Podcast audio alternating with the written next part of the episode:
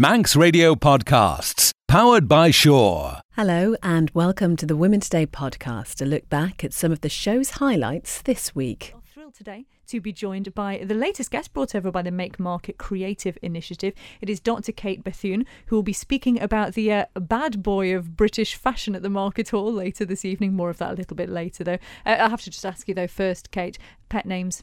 Do you ever get asked, called any pet names, and does it really bother you? I do, and sometimes it does bother me, but I think it's, you know, par for the course, which it shouldn't be, but I think a little bit of babe here and there is okay, as long as it's someone you know. But when they don't know you, then it really bothers me.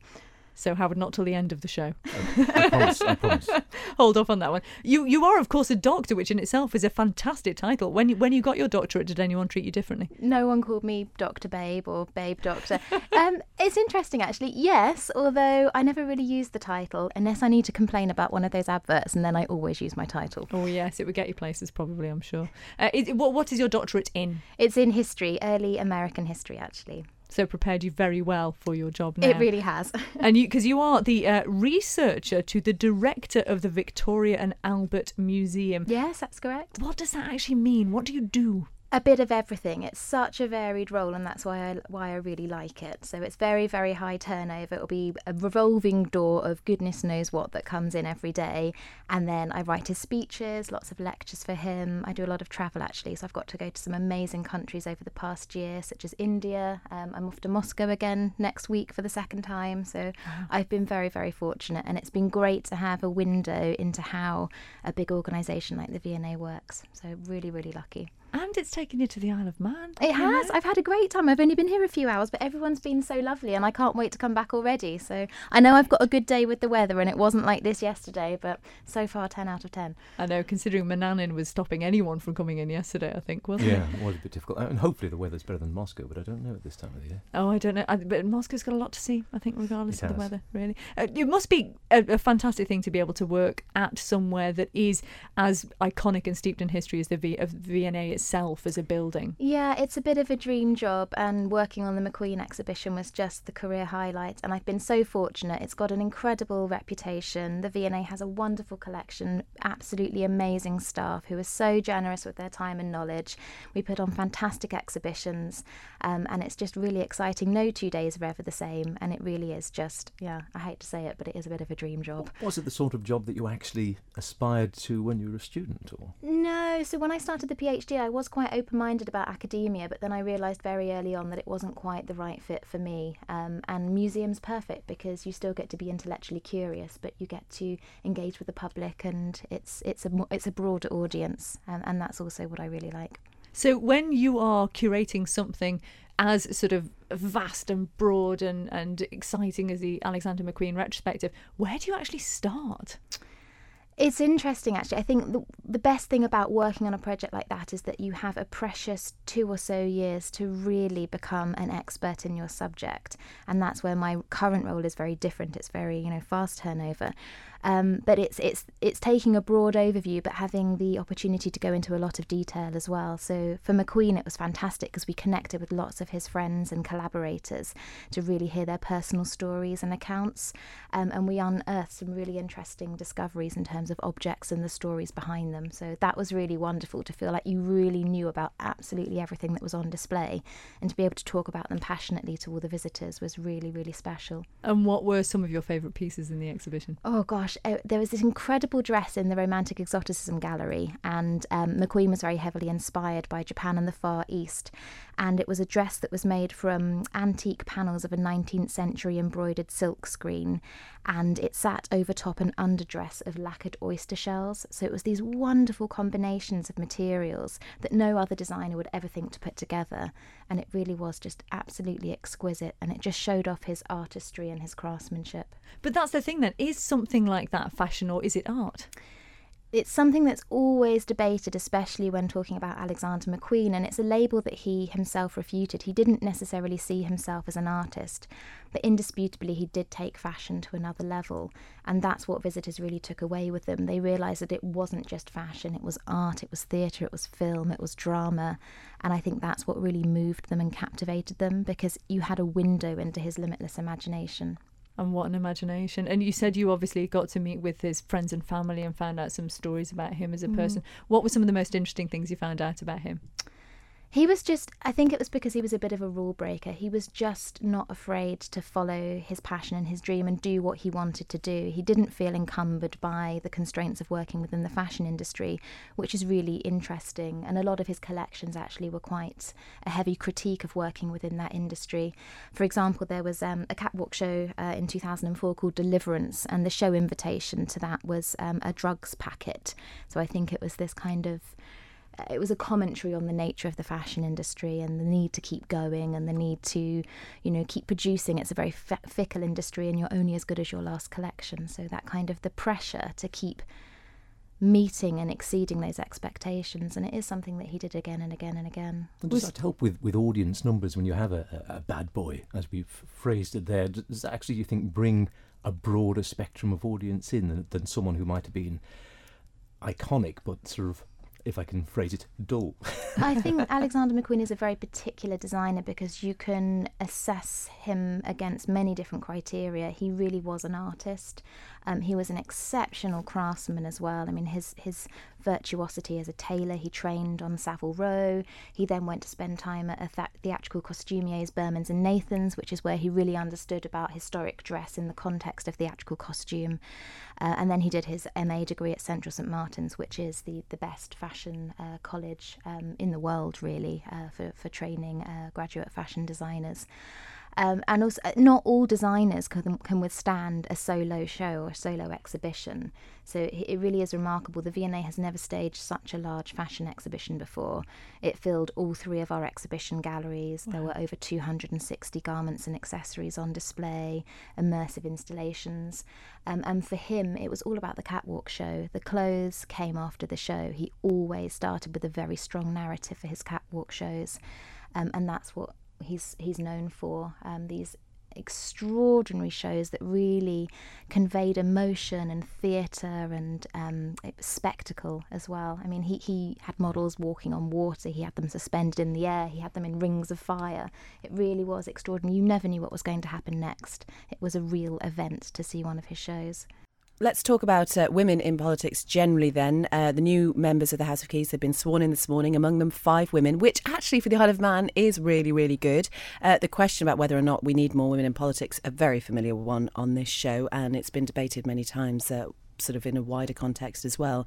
What do you think, though? Are five female M H Ks enough? Uh, does more need to be done to find out why more women aren't standing? There were thirteen this time, but that's mm. compared with fifty men. Um, and one of those candidates, Louise Whitelegg, is with us this afternoon. And I'm interested in what people said to you on the doorstep, Louise, mm. uh, about you standing and the fact that you are a woman. Yeah, it, it's fascinating because I, I'm equality, inequality in situations, whether it's age, gender, poverty, whatever, is one of the, the things that flicks the button that makes me really cross. But on the other hand, you don't want the debate to be overtaken by the fact that it's about gender, because you want the most competent, qualified, appropriate person in for the job. So it's a diff- it's it's a difficult challenge to get the balance right between the two. But when I was on the door, pe- the most common thing people said to me, oh, a woman standing. I'm so glad to see a woman standing. And that came from men and women.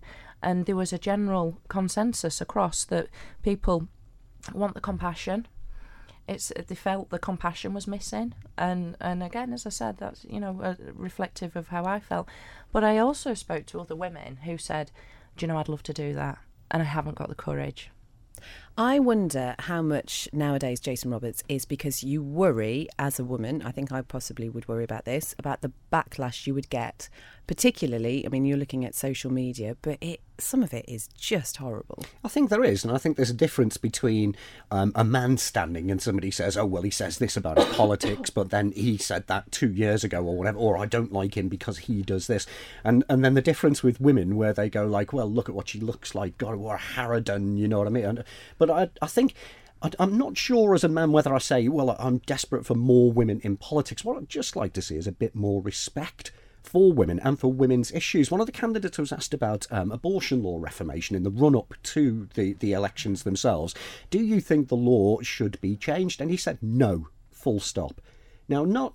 no, and here's why. And that for me shows a basic disrespect of women. They're not even good enough to explain why you would oppose that. One of the most threatening, I, I only had two incidents as when I was canvassing that made me feel uncomfortable, and one of the most threatening ones was when a chap opened the door and he stood three steps above me, pointing his finger in my face, telling me why women aren't allowed any option over the body. And that w- that was... It's it's gender issues like that that we do need to actively discuss. Men and women are different. We think differently, and most importantly, we hear differently.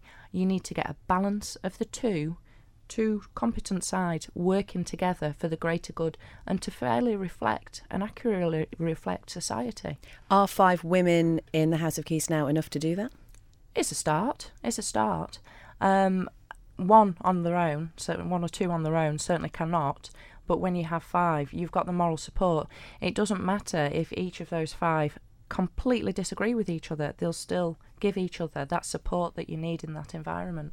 I think that's the thing. It's interesting what you're saying as well about the way that women are reflected in the media, um, because that's one of the things I think that maybe puts women off, is that in order to put our points across, if we are in any way more confident than we're supposed to be as women, if we're trying to put our point across, it's seen as very negative. A man can be very, very confident mm. and can really force his point across, and it's it's praised, it's not criticised. But I think same as if you're in an executive role in a business or something, that I think maybe often puts us back because we'd rather reason than just sort of shout about stuff.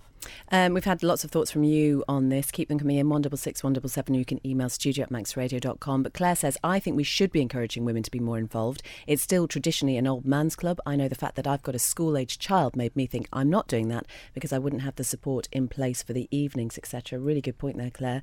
And uh, Nick from the Sweet Shop in Carstown says, I think it's fantastic we're heading in the right direction with five women M H Ks. In respect of equal opportunities, how many ethnic minority and disabled M H Ks are there? I have two main priorities. They need to eat plenty of sweets and they need to sort out the horrendous Manx gas standing charges. Uh, thank you very much for that, Nick. And uh, we've also been talking about bucket lists uh, this afternoon, and Mark has sent in his bucket list: plastic bucket, steel bucket, brass bucket, wooden bucket, hyacinth oh. bucket. Thanks. We're just thinking about the election campaign trail generally, Louise, and, and briefly, I just wonder how it lived up to your expectations. Did you have any expectations, I suppose, first of all? Um, well, I'll be honest with you, seeing as it's just me and you. Um, the, after the for two days after I announced, I was quite ill with nerves and didn't sleep, couldn't eat, really, really ill, really bad anxiety. And it was just having the strength of my convictions and the faith that I'm doing this for the right reasons that helped me drag through. And then since then, it's just been an app. I'm full of cold now because I've just been so run down, lost my voice. And it's just been an absolute whirlwind whilst trying to work two jobs and trying to do everything else. And it is, it is more intense than anything you can imagine. And it's for such a long period of time, constant. It's like a constant job interview every single waking second as soon as you leave the leave the house, um, and it's just it's just mind blowing. It really is. Will you do it again? Depends if I get cross again. Our studio guest today uh, has a love of music, books, films, and galette. But I think probably more than anything, he loves his art. Bruno Kavlek, it's so lovely to have you with us today. Thank you for joining us. Tell us a little bit then about where you grew up, because as most people will know, you're clearly not from the Isle of Man originally. Oh, well, people think I put an accent on every day, but uh, I am actually from uh, Quimper. And uh, Quimper is on the west coast of Brittany in this wonderful country. And I'm not biased, but it's really a wonderful country called Finisterre. And Finisterre in English means land's end. So that's already one uh, very close connection with Cornwall. And the second connection, connection with Cornwall is that Quimper is the capital of a small region called Cornouailles. And Cornouailles means Cornwall. So you can see here how um, uh, very close these two uh, counties are. Oh, it sounds fantastic. And uh, you had a, a really sort of pivotal moment, didn't you, in your early childhood uh, when your parents divorced, and you say that that has continued to have resonance with you and your work to this day. In what way? Well, it's not so much uh, the divorce. Um, when I was a little bit less than eighteen months, yeah, my parents divorced, but that meant also that it was uh, the last time I saw my father. Um, it has been I would say to this day the most uh, significant, the most uh, painful um, and difficult uh, event to, de- to deal with. Um, not very well uh, in the beginning, uh, in fact not very well until I would say um, last year, which is why um, I think the next bit on the exhibition will be quite interesting to talk about. But yes, um, the absence of my father, which as a young, you know, as, as, a, as a baby, you really aso- associate with with death, and because you don't you don't understand what's happening, you just know some somebody's missing and you can feel it in your guts. And I think without that specific important uh, trauma in my early childhood, I wouldn't be uh, a painter today, or I would certain certainly haven't painted um, all these images um, inspired by absence, loss and grief. So do you find your art cathartic then, if it, if it is sort of your way of, of displaying your emotions and stuff? Well, it's interesting, Christy, because it's actually what I wish uh, every time I did start the whole um, process. I always thought that I would get some help and it would be very cathartic, and then I would be able to move on. But sadly, um, it's not what happens. What happens is you go deeper and deeper because you need that very strong connection in order to create a very um, special piece of art. And by going deeper and deeper, you actually get very close to depression. So I used to say, yeah, it's very cathartic and it's, you know, it's going to be helpful to work on a certain amount of work, like twenty, twenty-five pieces, but at the end, actually, you are, you feel quite, quite low, and you expect, the only thing you expect to cheer you up is um, some success from the exhibition. And if, if, if it doesn't happen even, um, yeah, it's, it's, it's what I call, um, you know, it's, it's, it's the kind of things you have to do. And for me, it wasn't a question I asked myself. I just had to do it. I had to find the answers within myself. Um, at the end of the day, I still feel very privileged because it has allowed me, I think, to produce my very best work so far. Obviously, a lot of your work comes from a very, very personal place. So how do you feel, Bruno, about putting it on show for other people to judge, which is ultimately what they'll be doing, I guess? It's... When it comes to, I mean, don't forget, it's it's the only way to express myself so far. You know, I can't do anything else. I can't write.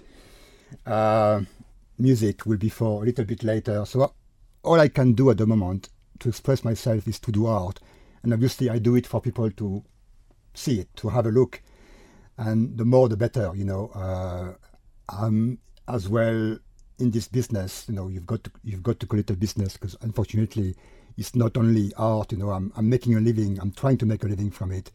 So I'm trying to reach, you know, um, further, and by by being myself, it's, which is always what I've done, by being myself, I think I'm giving people uh, an honest, a very honest uh, view on who Bruno is as an artist, but not, as, not only as an artist, as a human being as well. The two are so interconnected.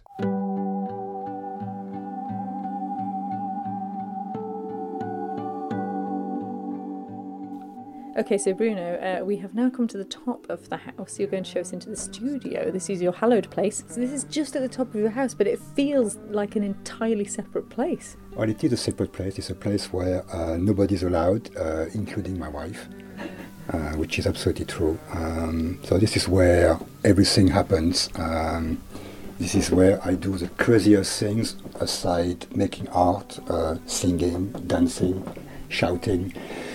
And um, judging by the uh, electronic drum kit playing the drums? Uh, yeah, uh, attempting to when uh, when I feel like, you know, uh, I have some energy to burn. So I just put a sound very, very loud and I just uh, do my do my best to be louder than the song. But uh, yeah, sadly I haven't had time to do that in the past uh, three, four months, but uh, I'm looking forward to uh, hit the skin again in about, uh, hmm, in two weeks' time. I'm not ready if that train's coming. Let me belong here in the wind, but the sun that greets my skin, I wait. So we were hearing that music is obviously very important to you, and it's important in your process as well, isn't it? Absolutely. I mean, music, the first thing I do when I come in the studio in the morning, uh, so let's say it's a, it's a, it's a classical, it's a typical uh, working day in the studio. First thing to do is to choose the music, uh, and I've got uh, I've got lots of different playlists depending on the mood I'm in, and depending as well on what kind of work I want to create: intimate work, um, colorful work, um, difficult, challenging, hopeful. So I've got lots of different playlists, and sometimes I would spend like thirty minutes just trying to choose in the, I think now it's about thirteen hundred albums, Uh, which one I'm going to play to start the day, and uh, that's going to be from nine o'clock to, well, yesterday night until three a.m., for example, but uh, but with headphones, obviously. Uh, so, yeah, music is uh, absolutely a, an essential part of my practice. I ca- I cannot do art without music. Well, it's a real sort of thrilling, gripping, seat-of-the-pants page turner, this one. Um, it's really, I had a great buzz writing it, actually, Stay Dead. I, I just love writing Annie. I always come back to her. And I, I think, um, although I do lots of other standalone books, I think I'll always come back to Annie. I, I mean, this is the sixth one, Stay Dead, and hopefully I'll, I'll do a seventh. I don't know. After that, maybe not. I mean, you know, we shall see. And there is rumour that some of this is very much inspired by your own experiences, because you've had a very interesting life, haven't you? Well, yes. I mean, it's been a bit up and down, that's for sure. Um, I, you know, when I was I was little, we had a family firm and we were doing really, really well and quite wealthy. And then everything went bankrupt and the family business folded. Then my dad died. Um, Mum and me ended up on a council estate, and I ran away to London at sixteen, got to Soho, met some very dangerous, glamorous people, some gangsters. It was fascinating and, and quite frightening, I think. And it, even that, you even started in a very interesting way, because weren't you born in a gypsy caravan? That's right, I was, yeah. My mum was gypsy, and um, she sort of married out, because my dad was an engineer, a businessman. So, uh, yeah, it's a funny start, isn't it, really? Very strange. But presumably this does give you plenty of fodder for your writing. Yeah, that's right, it does. Um, I mean, I've, I've written Stay Dead and I've just handed in my next one, and that's that's really more about gypsy life. Um, that's another thriller. So I'm just rolling on all the time. And what about, because so many novels, especially crime thrillers like this now, are translating onto the big screen. Is that something that you'd like to do? Well, yes. I mean, I, I think that's every writer's holy grail, isn't it, really, to be have, have one of their books put onto the big screen. I'm writing a treatment at the moment for one of my other books. Um, I may do the same for Stay Dead. That would be great. I, I would love that if, if that happened. But, it's of course, it's it's one of those things you just wish for and hope for. And you, we'll see. We will see. I love actually looking at your site when you're talking about your background and you're talking about all the quite extraordinary and often quite dark things that have happened to you in your past. And you, you say on your site, even painful events pass, and if you make bad choices, hopefully you learn from them, which is a wonderful message to put across. I think, you know, it's just experience, isn't it? You know, you may it may feel awful at the time, but you get through it, you know, stay strong and just push ahead, really. That's all you can do, isn't it? You can either just sink and go under, or you can go forward, I think. And one of the questions, because with it being LitFest this week, we've been focusing quite a lot on books, and one of the questions that we've put out there, are you a fan of e-tablets, Kindles and the like, or do you prefer a good old-fashioned book? I do love the Kindles for, for watching T V and, you know, this sort of thing, B B C iPlayer and all that stuff. But I, I do find personally, I just love the feel of a book. I can't get over that. I, I just do like a book rather than just reading it on Kindle. And also the lovely covers. I mean, there's a fabulous cover on Stay Dead. This, this fantastic lady, she also did um, Playing Dead. She did the cover of that for me, this lovely model. You've got a lovely cover there. And on a Kindle, nobody can really, you know, you can't really see. when when everybody's by the pool reading the book, you can see the lovely cover, but no, you can't on a Kindle, can you? And if there's any uh, sort of young, aspiring writers out there listening, what advice would you give them? I would say just be persistent. Don't give up. Keep going. You'll find it's very, very tough. Occasionally you get these miraculous things that happen and somebody sends something to a publisher and straight away it's picked up and it becomes an international success. But that's quite rare. And you, you have to be quite gutsy and, and just stick with it. You know, keep going. So if people are interested in getting hold of your latest book, where can they go to get it? Right, they can find it, um, well, on my website, jessie keen dot com. I'm on Twitter and Facebook. I'd like to talk to them on there. It's on audio, it's on Amazon online, it's in all bookshops and some supermarkets. And does it matter if you haven't read the previous books in the series? No, I think they're pretty much standalone on their own merits. Each one's a separate story, so I think you can very quickly pick it up, yeah. You are listening to Women Today. It's just gone twenty minutes to three. We are talking to Selina Hooper and uh, Neil Thompson, who's coming to talk to us about the Big Beat for Hospice. Selina, in case anyone doesn't know, just tell us what Big Beat actually is. Okay. Uh, Big Beat for Hospice was an event that was held actually in October twenty fourteen. Can't believe it's two years ago already. uh, it was a group of drummers that all got together who decided to do something for charity, and in this time it was for the hospice. They decided to do a marathon drumming event, so they literally drummed non-stop for the whole weekend. I think it worked out as fifty-five hours oh. by the time that they stopped, and this happened in the Villa Marina over that weekend. And this would make sense then, Neil, as to why you got involved. I take it, Selina, did you bring Neil into this for the purpose of, obviously, I assume, looking after the drummers then? Yeah, um, I...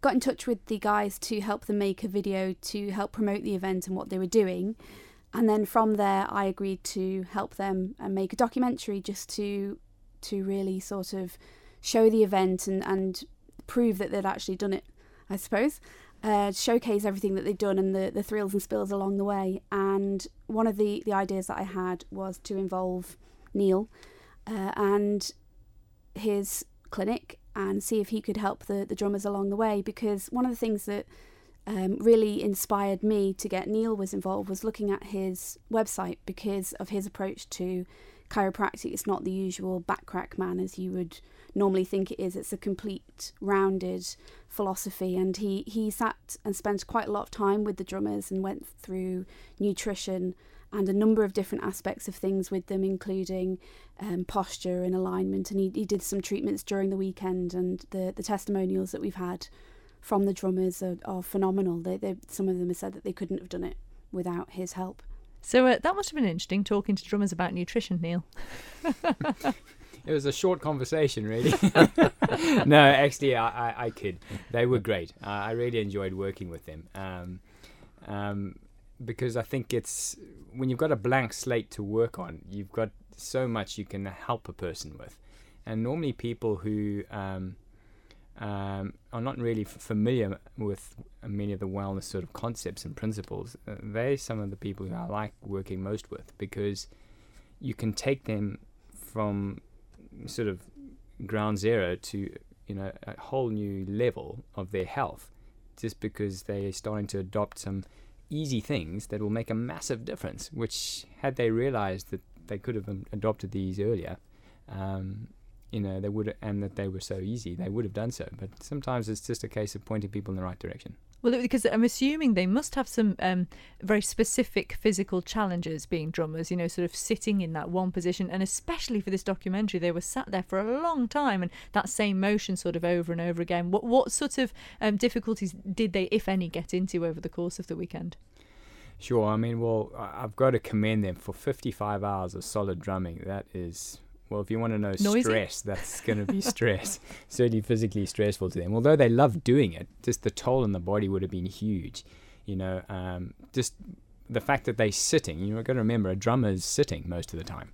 You know, and w- we know sitting long periods is not good. So when you're sitting even just eight hours at a desk, typical, you know, nine to five job, that's very damaging to the spine and nervous system, let alone fifty-five hours. Yes, they got a couple of one or two hours break here or there, but I mean, it was brutal on the body. Um, but also they're not just sitting there at a keyboard, you know, they're sitting there drumming away. So, you know, it's taking strain on their neck and shoulders uh, and a lot of their, their, their upper body, um, but obviously ultimately on their spine. Um, and just the posture that they're in for long periods. We know for a fact that prolonged abnormal postures will cause spine and nervous system problems. And they did a really good job, didn't they, Selina? Because as we said, it, that is an exceptionally long time to be doing this. How many drummers were actually involved? I think there was around five or six core drummers, but then there were several other people that all came along and joined in, um, from people that were drummers that, that came in from other areas of the island after gigs and helped out to... Uh, they actually had guest drum sets at the front of the hall, so anybody that wanted to drum could come along and, and have a go. And we have some lovely... a lovely range of, of film from that, including um, one very beautiful little girl drumming away quite happily in a pair of Hello Kitty earmuffs, who is my new hero. Oh, she was thoroughly that. enjoying herself. So, but that's an awful lot of time to film, because presumably you wanted to try and film as much as possible so you didn't miss any of those magic moments. Did you film the whole thing? Uh, virtually, yes. We we decided from very early on that because all of the crew that were involved were donating their time for free, we decided that because there would be a lack of audience overnight, we wouldn't particularly do the overnight sessions, but we were staying till late and then coming back early in the morning anyway. But I think by the time that we finished, I think we had three camera setups in the main room, and then we had a number of roving cameras, and people were taking images on GoPros and on their phones, which have all been included. I think I have reviewed three hundred fifty hours worth of footage oh in total from the whole event. Of just drumming? Well, a number of things. So there was uh, treatments from Neil, there were interviews from people involved, and then there were things taken from outside. There were interviews that were done with local media such as Manx Radio and Uh, other stations, et cetera. So yeah, thankfully not all drumming, but I do have a newfound respect for ear defenders. Yeah. Did you, did you actually need more treatment from Neil during the editing process? Yeah, I was thinking that too. three hundred fifty hours worth of editing is also going to be pretty brutal. I have to commend it to you, Selina. I think what you've done is incredible. Mm. And when she approached me with this whole idea, I, I thought, you know what, that is a brilliant idea, um, because. Um, Yeah, I mean, just to support the hospice in this way and to bring on a wellness expert who ultimately my goal is to try and reduce the amount of chronic illness on the island so mm-hmm. less people have to go to hospice. Uh, and a, as a way to try and, you know, make the, the, the sort of movie a little bit more interesting, I thought was a brilliant idea. So um, I think Selina's done a great job. How much did they raise in the end? Because I, I know that um, they've continued to do different events, haven't they, since then? But do we know what sort of total was raised? I'm going to leave that because that's revealed in the documentary. Ooh. And will be available for everybody to see when we release the documentary to the general public at the end of next week. Exciting. I'm assuming it's not a fifty-five hour long documentary. No. What did you get it down to? fifteen minutes or, th- or thereabouts. That's, That's a lot impressive. Of editing. That's, That's a lot of editing. That is a lot of editing. So w- what is the kind of end platform for it then? Is it D V D or is it online? Or? It'll just be available for everybody online, but I also believe that the hospice would like to play it in their reception area, which we've given them permission to do, obviously. And uh, I, th- I believe as well that there is talk of it being shown at the hospice ball in October, which I believe marks the end of Margaret Simpson's tenure as chief executive. Oh yeah, it's been a, a big year for hospice, hasn't it, really?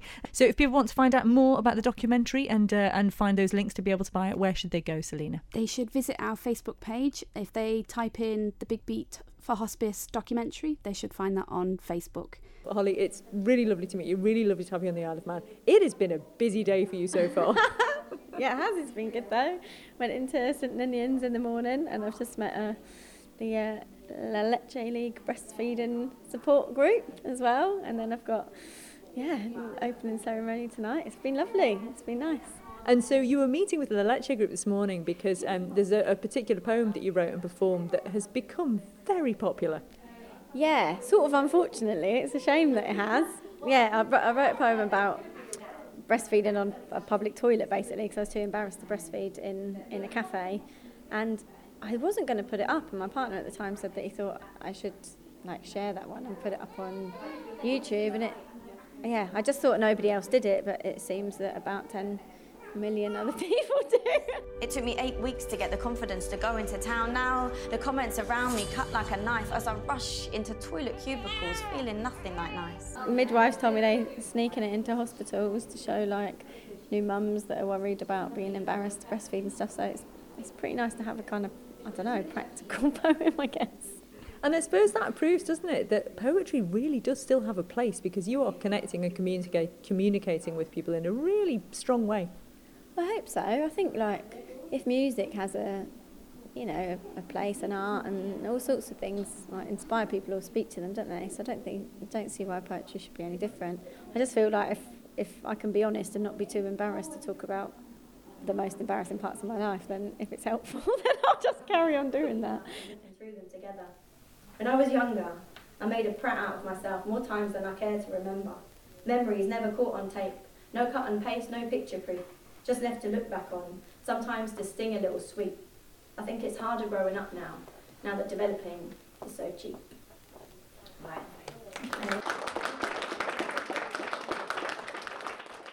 Um, I'm Ros North, I'm the head of English at Saint Ninian's High School. Ros, so this is a fantastic opportunity to have Hollie over. What did you think of what she did here today and how the students connected to it? I think because it's modern and very different to the things that they normally study, and a lot of them have said that, you know, they sort of, she started by asking whether they love poetry, you know, and a couple of them said, were honest and said, no, we hate it, and, and they've said to me since, you know, it's so different to what we study, it's so different to see someone actually performing, challenging them a little bit, looking at modern things, you know, she can express her political views, and, and they've obviously really, really connected and enjoyed, and the amount of them who stay behind and want to chat to her shows the enthusiasm, and it's fantastic to see. And some of them really quite challenging themes as well. Absolutely, and I think that's important, and as I was just saying to Emma, it's not that it's something that they don't come up against, see in the media, know about, you know, a little bit of swearing, you know, connects them a bit, and it's not a problem, and, and, and the issues and the ideas that she talks about, all things that are utterly relevant to them and things they're going to come up against themselves, so I think, you know, they've really enjoyed hearing someone talking about things that they can communicate with. I feel like whenever I go and do poems in front of teenagers, I don't really want to censor it to be like teenage friendly, because they get everything now, like anything, and I guess we did too, really. We were talking about all sorts of stuff, and then at school it's so tame, and you think, well, if we're not going to talk about like true sex or tr- not that, you know, someone's truth, and all they're going to see is like, like porn, I guess, in that sort of way, or if we're not going to talk about breastfeeding because we don't want to talk about breasts, or like that, what what's the what's the point? I just I hate I hate all those taboos, like the idea of taboos. I think all they can do is make kids embarrassed to talk about anything either, which leads to can lead to abuse, and they're too embarrassed to talk about their bodies and tell anyone, or it can lead to, like, in a less serious way, like just a bad sex life from the age of like eighteen until you're like thirty, which is also a bit of a waste of your time, I think. Uh, Amelia. Ellie. I'm Hazel. Okay, you've just uh, seen Hollie McNish performing and also talking about her life as a poet. Uh, what did you all think of it? Um, I thought it was really good. I really like the like topic she chose for her poetry, because often like we think poetry's really boring, but hers was like really interesting, and she's like loads of modern stuff. Yeah, I thought it was amazing.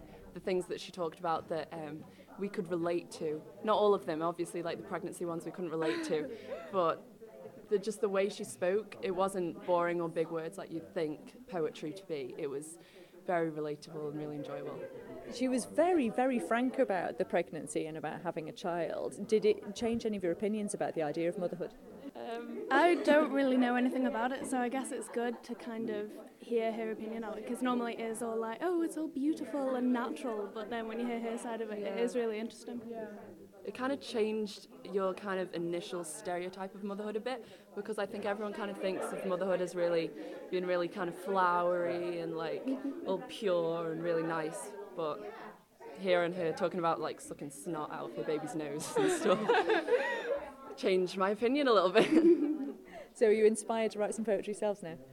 Um, I'm inspired to read more poetry and listen to more poetry. I don't about write it myself, I'm not very good at that, but I did really enjoy her poems. I might look at maybe look at her books or something like that. It does make it less daunting now, because when you think of poetry you think of like Shakespeare and all this highbrow stuff, but it makes it less of a like like a scary thing to think about.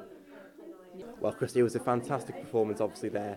Um, I think with with Hollie, she's so modern and new, you know. She's not afraid to swear and not afraid to tell things as it is, and I think that's that really appeals to young people especially. And I think that's that's why she was so popular here today at Saint Ninian's. And you weren't put off at all by the, the kind of very feminine topics?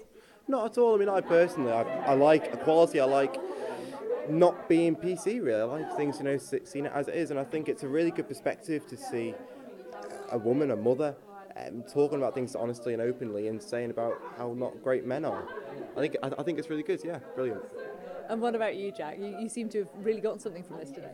Yeah, well, at the start of the session, I was like, I don't really like poetry. Like, she asked the question, does anyone just hate poetry? And I was the only one to put my hand up. And at the end of it, I've sort of come out with a new perspective of it, because all the stuff you learn in school, it's more like Shakespeare and all the old-fashioned stuff, but now it's like, it, it's just more modern, and it makes a bit more sense, if you get me. So you thinking you might have a go yourself sometime? Oh no, I, I still I still couldn't do it. Like, I just uh, I just have a bit more respect for poets and that. Sometimes people seem to say, oh, you know, poetry used to be all these... I've heard lots of articles like, oh, it used to be all these, like, dead old white men that were really boring to study, and now it's like, you know, all these younger people coming through. But I think, actually, the poetry there is is brilliant as well. It's like all the classical poetry. Not all of it. I don't like all of it, but, I mean, they're not bad poets just because they're three hundred years old or two hundred years old. But they were meant to be spoken as well. It's, I think it's just how you read it or how you engage with it. So if any of those students, I don't know if any of them came up to you this morning and said that they wanted to get involved in writing poetry themselves, but what sort of advice would you give to someone who decided they want to get into poetry? I would say just keep writing and keep reading. Like, the, really, the more I read and the more I do, the more I've got to write about. I just, there's like the world in general, isn't it? The more you, the more you live, the more you'll have to talk and write about. Well, I sit on these cold toilet lids, no matter how embarrassed I feel as she sips. I think I should try to get used to this. Thank you so much for downloading the Women Today podcast. As ever, if there's a guest you'd like to hear on the show or something you think we should be talking about, then we'd love to hear from you. You can contact us via email, it's women today at manx radio dot com, or you can go to the Women Today Facebook page, like and follow the page while you're there, or we're also on Twitter, it's at M R Women Today. Until next time, goodbye. Don't sit in the slow lane. Join the fast lane right now with Shaw's all-new Superfast Plus broadband. Enjoy more bandwidth, amazing speeds and the best value on the island from just twenty-three pounds ninety-five per month. So don't be left behind. Get a piece of the high-speed action with Superfast Plus broadband from Shaw. For details, visit our stores in Douglas, Ramsey and Port Erin or click shaw dot com. Love being Shaw. Terms and conditions apply.